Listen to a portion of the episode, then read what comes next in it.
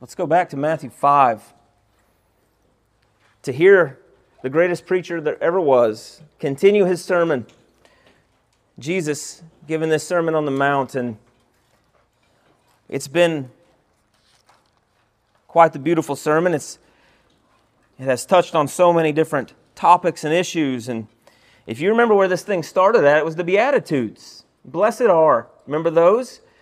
How wonderful those were. Blessed are the poor in spirit. That's where we began the Beatitudes. And we worked through those and we've made it down to being persecuted for that righteousness that we are hungering and thirsting after.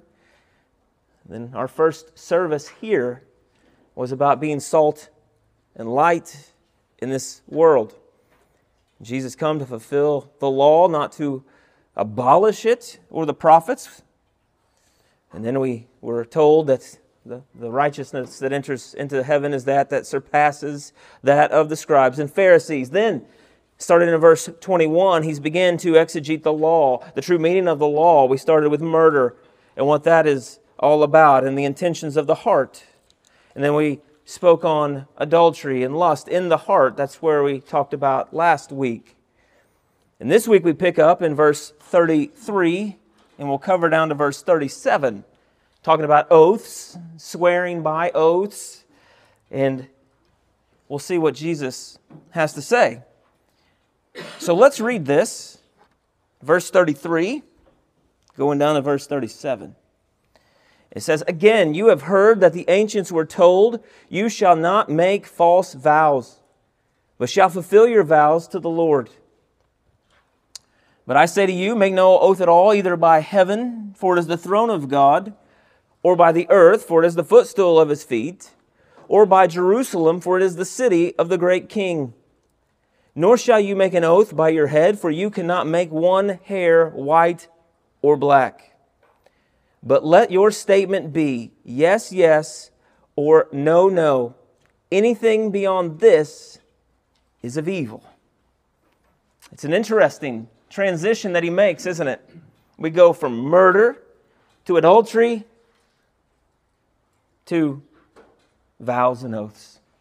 Well, let's see what he's talking about, but let's pray first. Father, we thank you again that we can come here tonight and renew our minds.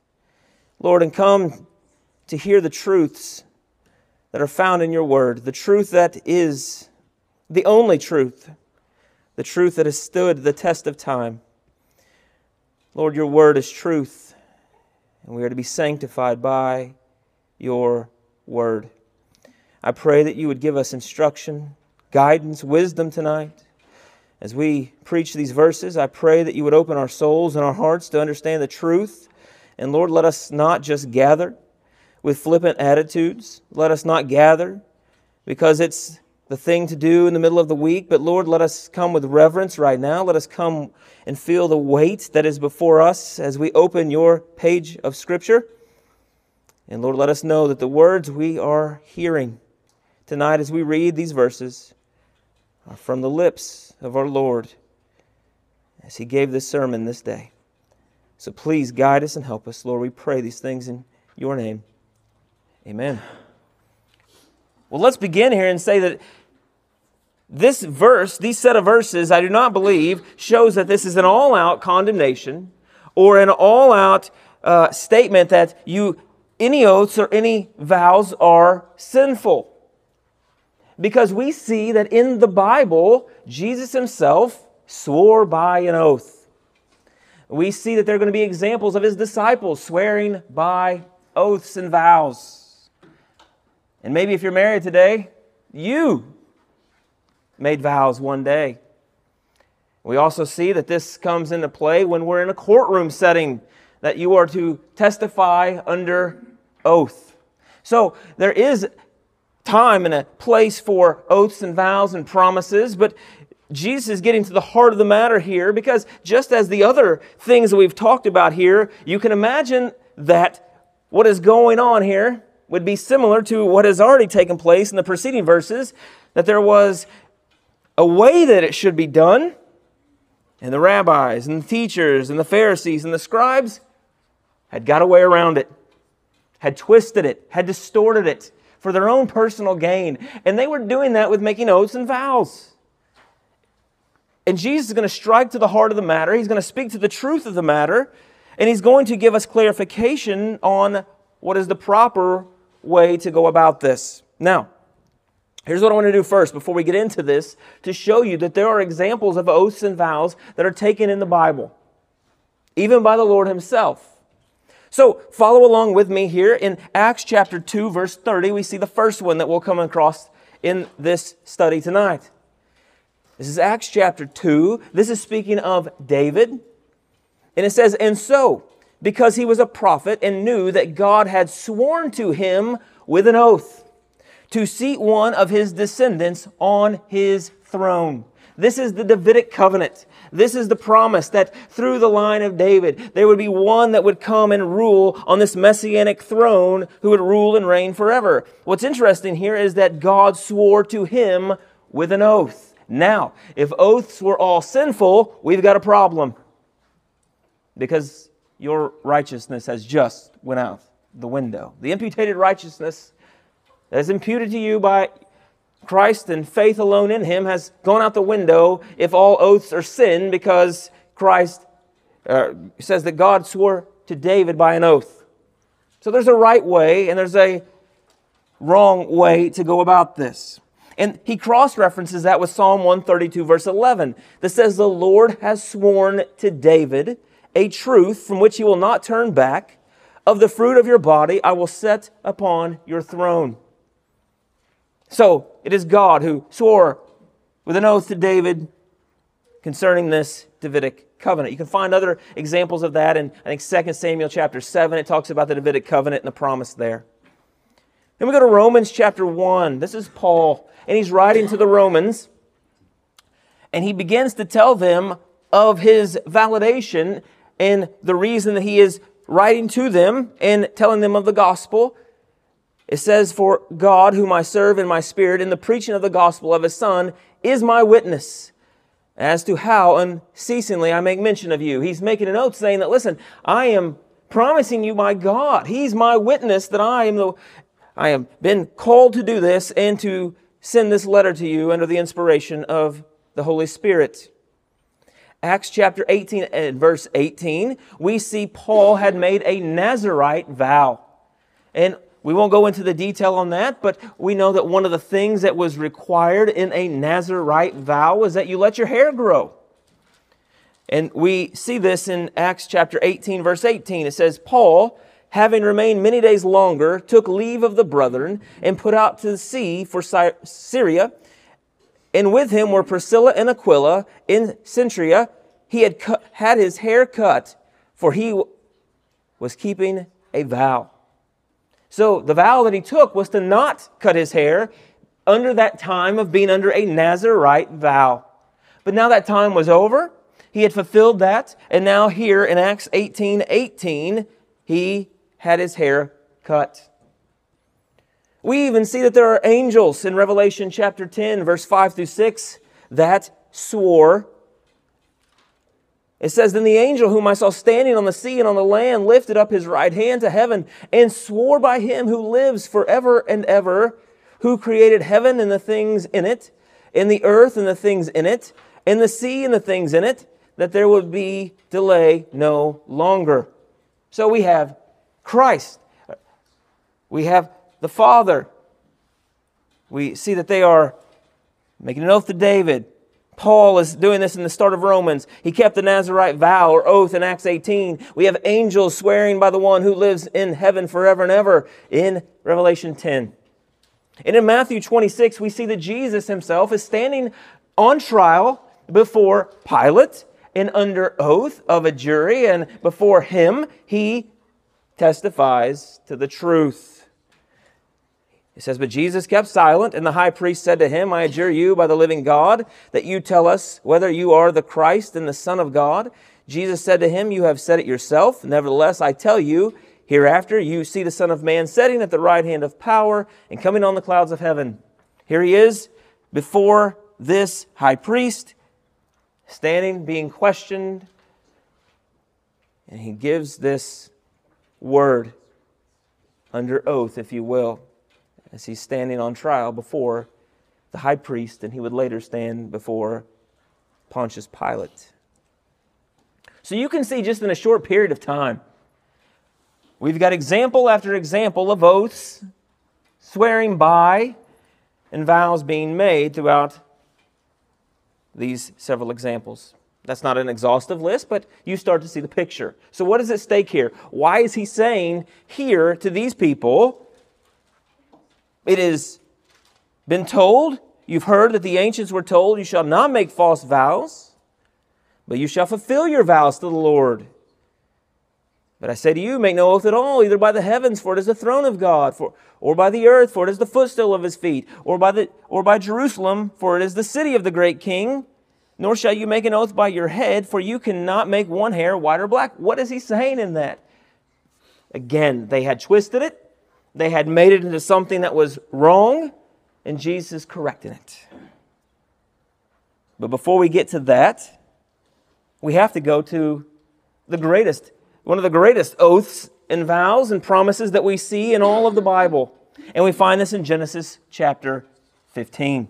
So I'm going to turn there. I didn't print it out because it's a lot of verses.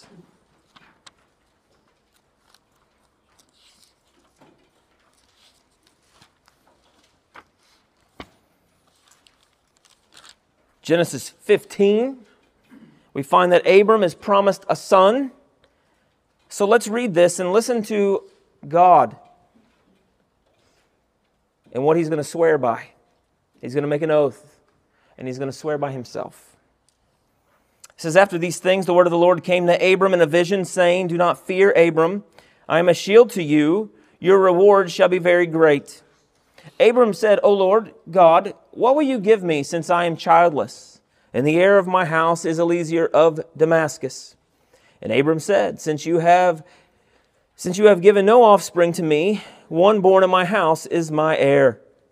Then behold, the word of the Lord came to him, saying, This man will not be your heir but one whom will come forth from your own body, he shall be your heir. And he took him outside and said, Now look toward the heavens and count the stars, if you are able to count them. And he said to him, So shall your descendants be. And this is a critical verse, verse 6. Then he believed in the Lord, and he reckoned it to him as righteousness. You have faith bringing about righteousness in the Old Testament. How has anyone ever been saved? It's been the same way through faith. You will realize that Abram had not been circumcised yet, but he was counted righteousness as righteous before God. And what was that that brought it about? Sola fide, if you will. Then he believed in the Lord and he reckoned it to him as righteousness. We will find that picked up in uh, Romans chapter 4 and many other times throughout the New Testament that is by faith alone that we are children of Abraham by that faith and by this promise. Children of Abraham by faith is what it says that we are, but that's a huge verse. He's legally declared righteous, even though we know that he is not.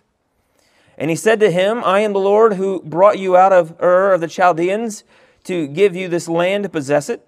He said, O Lord, how may I know that I will possess it? There's the question. You've heard this before, but it's let's work through it again. It's important. You've made me this promise, God. How will I know? So he said to him, Bring me a three year old heifer, a three year old female goat, a three year old ram, a, and a turtle dove, and a young pigeon. And then he brought all these to him and cut them in two and laid each half opposite the other, but he did not cut the birds. The bird of prey came down upon the carcass, and Abram drove them away. Drove them away. Now, when the sun was going down, a deep sleep fell upon Abram, and behold, terror and great darkness fell upon him. God said to Abram, Know for certain that your descendants will be strangers in a land that is not theirs, where they will be enslaved and oppressed for 400 years. But I will also judge the nation whom they will serve, and Afterward, they will come out with many possessions. As for you, you shall go to your fathers in peace. You will be buried at a good old age. Then, in the fourth generation, they will return here, eh, for the iniquity of the Amorite is not yet complete. It came about when the sun had set that it was very dark, and behold, there appeared a smoking oven and a flaming torch which passed between these pieces. And on that day the Lord made a covenant with Abram, saying, To your descendants I have given this land, from the river of Egypt as far as the great river, the river Euphrates, the Kenite, the Kenizzite, the Cadmonite, the Hittite, the Perizzite, the Rephaim, the Amorite, the Canaanite, the Girgashite, and the Jebusite. If you remember the beauty in this story, that Abram wanted to know how he would know that God's promise was good. How would he know? What would the sign be? Jesus, or excuse me, God calls to him and says, Bring me a three year old heifer, three year old goat, female goat, and a three year old ram, turtle dove, and a young pigeon. Takes the animals, cuts them in two, and laid each half opposite the other. And if you remember in antiquity, that they would make a promise and it would, they would do very similar to this, and two parties would pass in between those halves of the carcasses, as to say that if I don't keep my end of this oath or this promise, let it be to me as it is to these dead animals. Let me die, if you will. And here we have God Himself in the form of a theophany. And we won't spend a lot of time on this, but just to jog your memory, that there are manifestations of God in the Old Testament. A lot of times we see it through fire. We see a theophany in the burning bush. We see a theophany where He is leading the children of Israel through uh, the wilderness, uh, through a pillar of fire and a, a cloud of, uh, of a fire and a pillar of uh, fire and a pillar of cloud, right? Get it right? He's doing both of those, I do believe but he's leading them. That's a theophany. And we see other examples in the Bible. He comes down on Mount Sinai and it's fire and thunder and it's manifestation of God and his presence. And here we see it here in the form of a smoking oven and a flaming torch. And this is a theophany of God. And what God is doing here is He's saying, Abram, you want to know how sure I am about my oath and how sure I am about my promise and how I'm going to swear, I'll show you.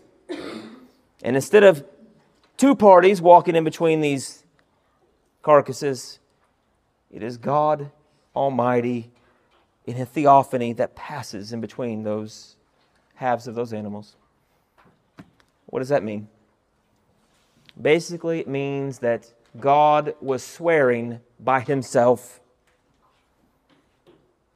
He was saying, Abram, here's how certain this promise is. That if I do not keep this promise to you, this Abrahamic covenant, this promise of what I've just said, if I don't keep it, let it be to me as it is to these animals. Let me die.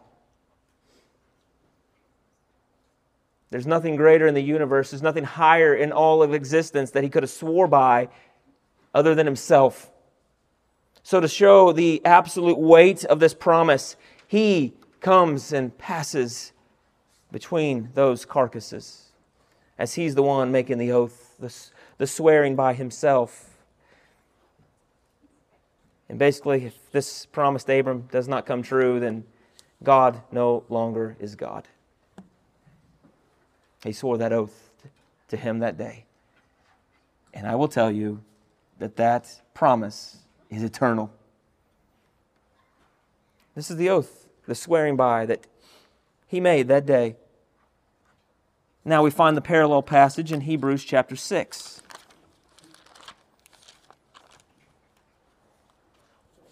In Hebrews chapter 6, verse 13 through 20.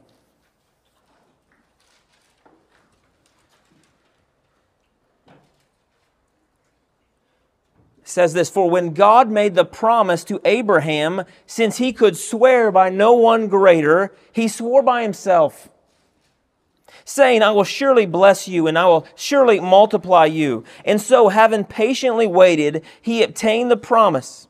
For men swear by one greater than themselves, and with them an oath given as confirmation is an end of every dispute In the same way, God, desiring even more to show the heir of the promise, the unchangeableness of his purpose, interposed with an oath, so that by two unchangeable things in which it is impossible for God to lie, we who have taken refuge would have strong encouragement to take hold of the hope set before us. This hope we have as an anchor of the soul, a hope both sure and steadfast, and one that which enters within the veil, where Jesus has entered as a forerunner for us, having become a high priest forever according to the order of Melchizedek. And we find that in verse 16. For men swear by something greater than themselves, but God had no one greater to swear by than himself. And God made an oath to Abram. That day, as he passed through those animal carcasses, he swore by himself to show the absolute certainty of that promise. He made that oath. It's eternal. And that hope, and that still goes to us today. If you're a believer today, then we should thank God for that promise He made that day. Because as we place faith in Him, we are counted righteousness, have righteousness of Christ, we're counted righteous as Abraham was that day. It is by faith that this comes to pass. That is the promise that we have. That is why we can tell our children, grandchildren, great grandchildren, as it goes down the list, we can tell generation after generation that this promise, this oath that God made, is everlasting. Now, that's an oath he made. So, what is he saying here? What is he telling these people? We've seen that oaths are in the Bible. We've seen that, that the promises are made. What is he saying? Well, let's go to the Old Testament now and look at let's look at oaths and verses on oaths that we find in the Old Testament to get, a, get an idea of what's happening. In Numbers chapter 30, verses 1 through 2, it says, Then Moses spoke to the heads of the tribes of the sons of Israel, saying, This is the word which the Lord has commanded. If a man makes a vow to the Lord or takes an oath to bind himself with a binding obligation, he shall not violate his word. He shall do according to all that proceeds out of his mouth. You're going to get a, you're going to see the picture really quick of what's happening. Deuteronomy 23, verse 21 through 23. When you make a vow to the Lord your God, you shall not delay to pay it, for it would be sin in you, and the Lord your God will surely require it of you. However, if you refrain from vowing, it would not be sin in you. You shall be careful to perform what goes out from your lips, just as you have voluntarily vowed to the Lord your God what you have promised. Leviticus 19, verse 12 says, You shall not swear falsely by my name as to profane the name of your God. I am the Lord.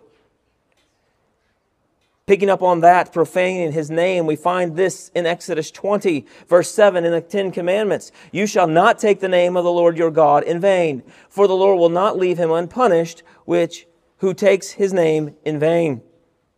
When you make a vow to God, do not be late in paying it, for he takes no delight in fools. Pay what you vow.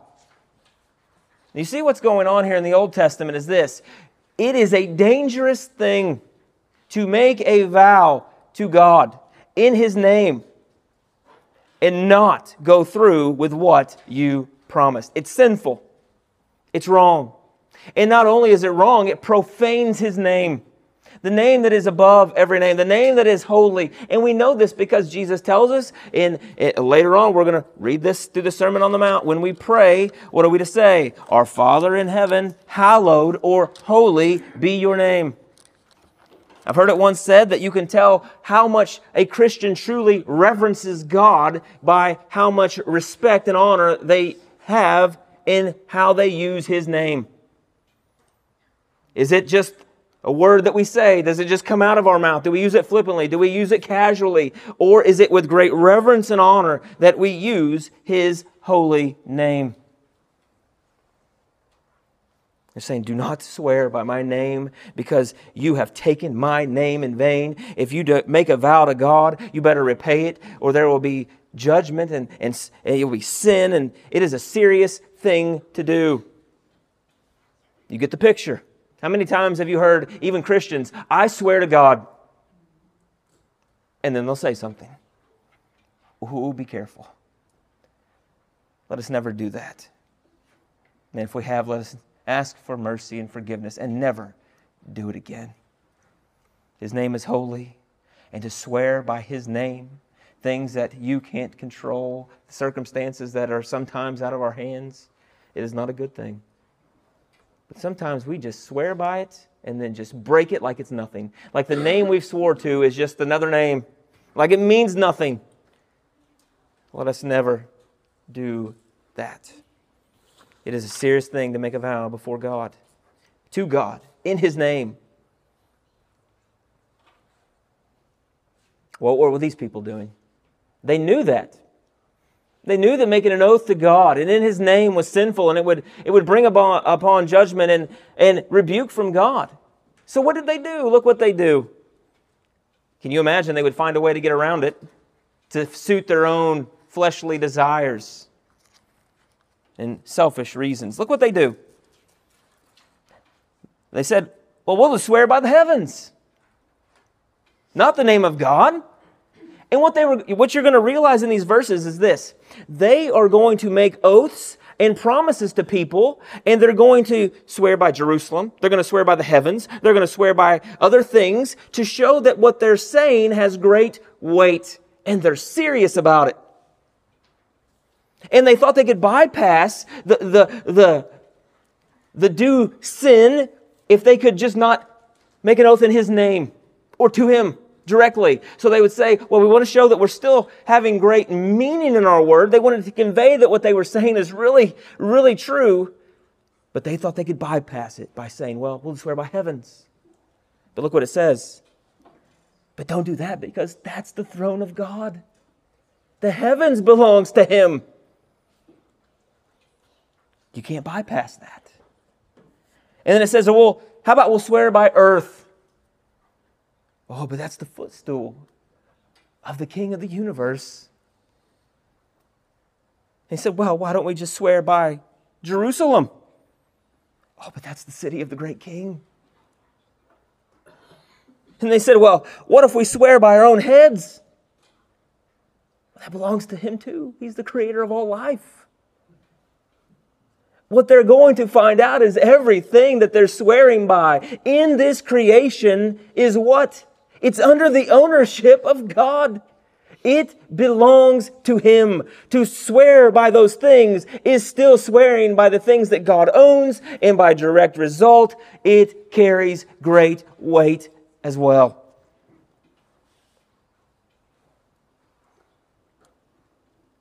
They thought they could get around it.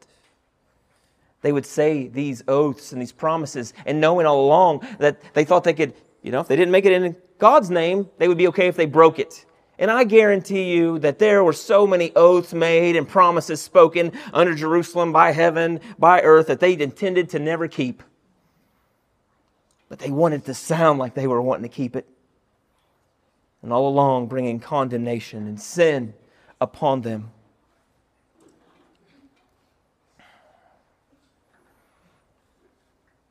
They were using these oaths in a way that was not intended by God as their oaths were deceptive and misleading. They would swear by things such as we just mentioned, and in their minds, they thought they could escape the judgment and the guilt that these oaths would require if they made it to God and in His name. However, He owns it all. They were swearing by the things that belong to God, as all of His creation was His, and brought about sin and judgment as a result. And what He's teaching here is that swearing by the these things they were swearing upon was just as if they were swearing to Him Himself, to God Himself, and directly to His name because He's sovereign creator of all things. He knows all things. He's omnipotent, He's omniscient. And He knows, you're going to, you're going to, it's going to sound familiar. He knew the hearts and He knew the motives of their oaths and their swearings and their promises. I thought they could get by with it. We want to show our seriousness, so we'll swear by the things that look religious and look godly, but we won't swear by Him. But let us remember that as well that everything we swear by, the sovereign Creator owns. And it's just as we're swearing to Him because He's the one who owns it all. And look what it says here in Matthew 23, kind of a follow up to here in verse 20 through 22. Therefore, whoever swears by the altar swears by both the altar and by everything on it. And whoever swears by the temple swears by both the temple and by him who dwells within it of God. And who swears by heaven swears by both the throne of God and by him who sits on it. Do you see what's going on here? They thought if they just didn't murder someone, they could get by with it, even though they had anger and murder and slander in their hearts. And they thought as long as they didn't commit adultery physically, they would get by with it. But God knew the heart. And they thought if they just swore by these things that looked good on the outside, they could bypass swearing by His name. But they were still sinning. Swearing by things that the Bible tells us we have no business doing. So, what else is going on here? He's telling us that we are to be careful about our oaths and our vows in our daily lives. And in a sense, we know that there's going to be times where we have to make vows and oaths, right? Like we mentioned earlier, a wedding. You stand before God and you take oaths and vows to each other. Under God, under the, the view of God. And when we're in court, we have to be sworn in under oath. In those senses, we're, we're supposed to do those things, right? We're to be good citizens and to do those things that are required. However, in an ultimate sense, the Christian should never, ever have to swear an oath. You know why? Because our word should be truth. Our word should be truth at all times. Oaths and vows should not be made for just any reason or occasion, but like we had mentioned, of special occasion or those times of ultimate weight and seriousness. It is better to not make a vow or to swear than to swear and have no intention of keeping it or just not keeping it. What he's saying here is this at all times, our word should be true. It should be our bond.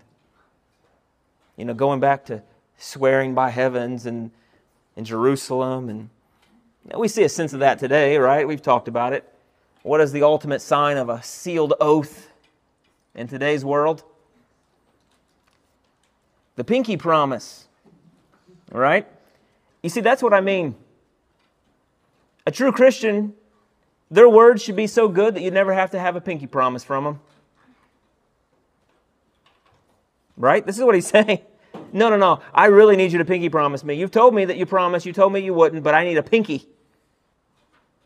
We even see this as a child. I remember this. Cross my heart, hope to die. Stick a needle in my eye. You're swearing by yourself. You're not omniscient and you're not omnipotent. And you have no power to inflict anything if a vow is not completed or made. To make a vow upon yourself like that or someone else, you've heard this I swear by my mother's grave. Well, to do that, you know what you're saying? That your mother's grave is omniscient. And they, your mother's grave will know if you've not committed or kept your oath. You're attributing to the grave omniscience. That's not good. That's idolatry and sin. And then what else do we say? That if I don't keep my promise, then my mother's grave will bring about this retribution? Well, then we assign to the grave omnipotence that has power to bring about this. We can't do that either. Our word should be our bond. And only in a certain settings, like we've talked about, okay, should oaths be used.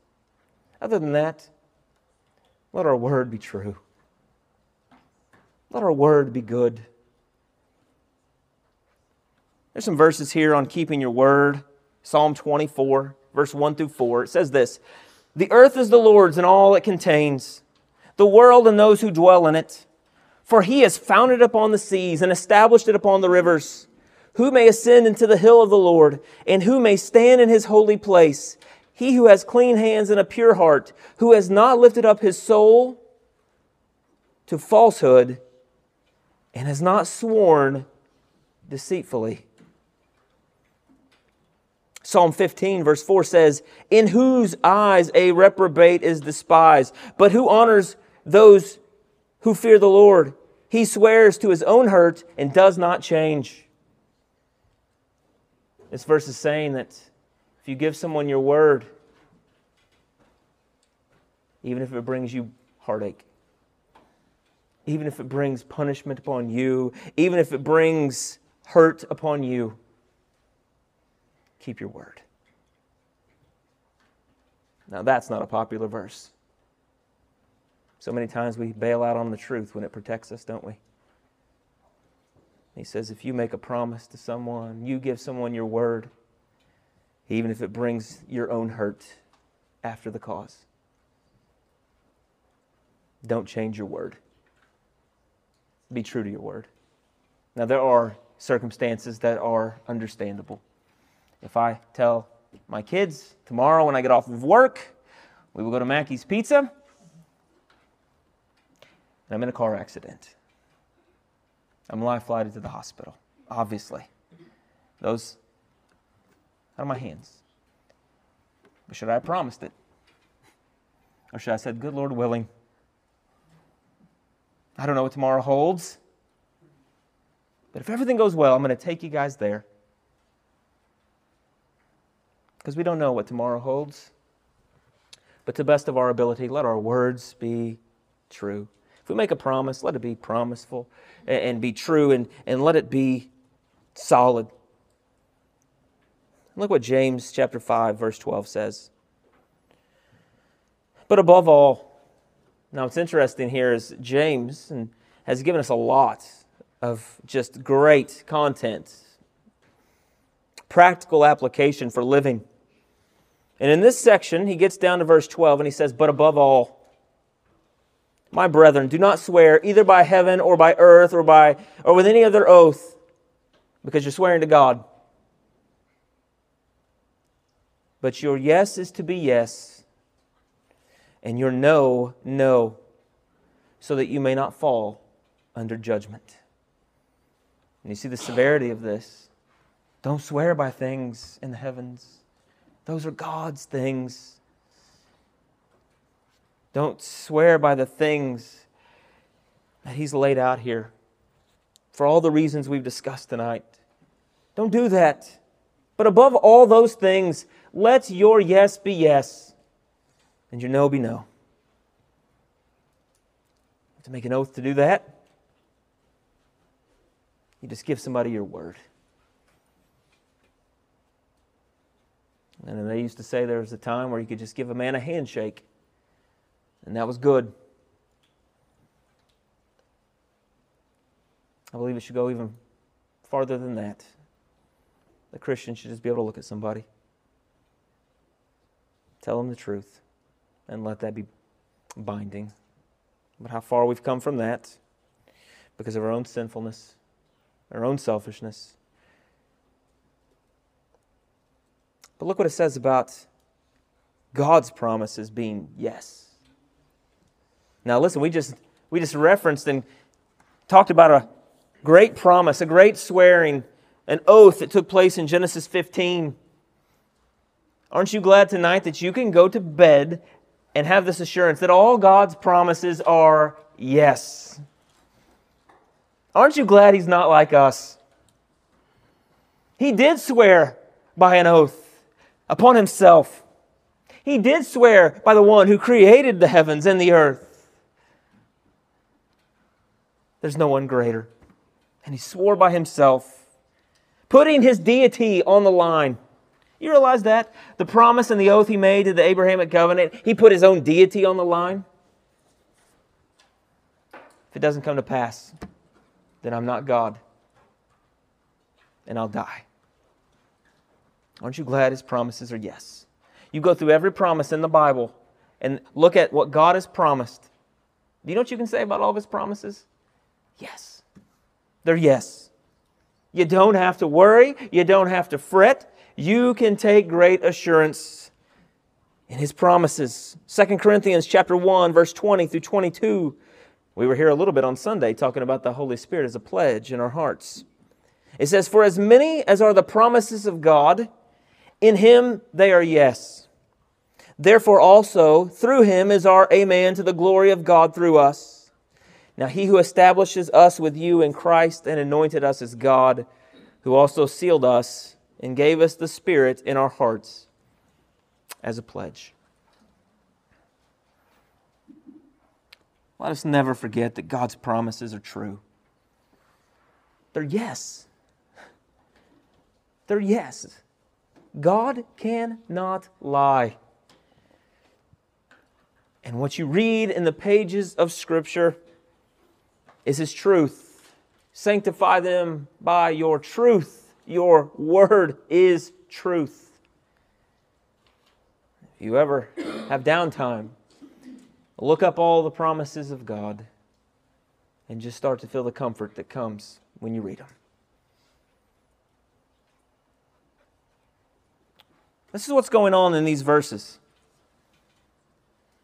These scribes, these rabbis, these Pharisees, they're deceptive.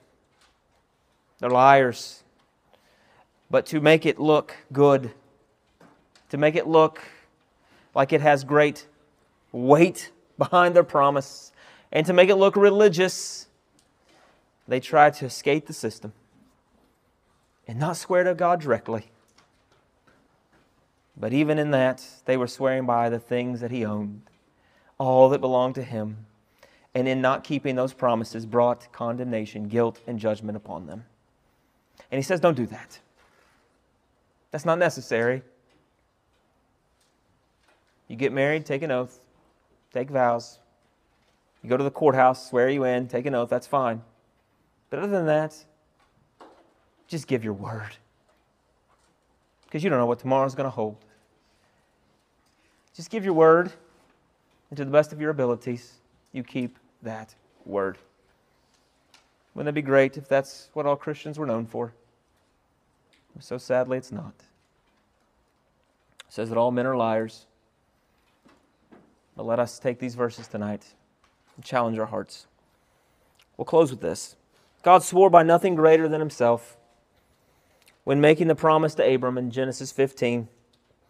And in swearing by himself, he was saying that if he doesn't come through, if this promise is not true, then he will die. He will cease being God. He put his deity on the line, which means that none of us have any hope of heaven, which means that any of us who've ever put faith in Christ, we couldn't be sure that we'll get to heaven. However, he swore by himself. And I will tell you this he has no beginning, and He has no end. He has life in Himself, which means He's eternal, which is how long this promise will be for. Aren't you glad for that?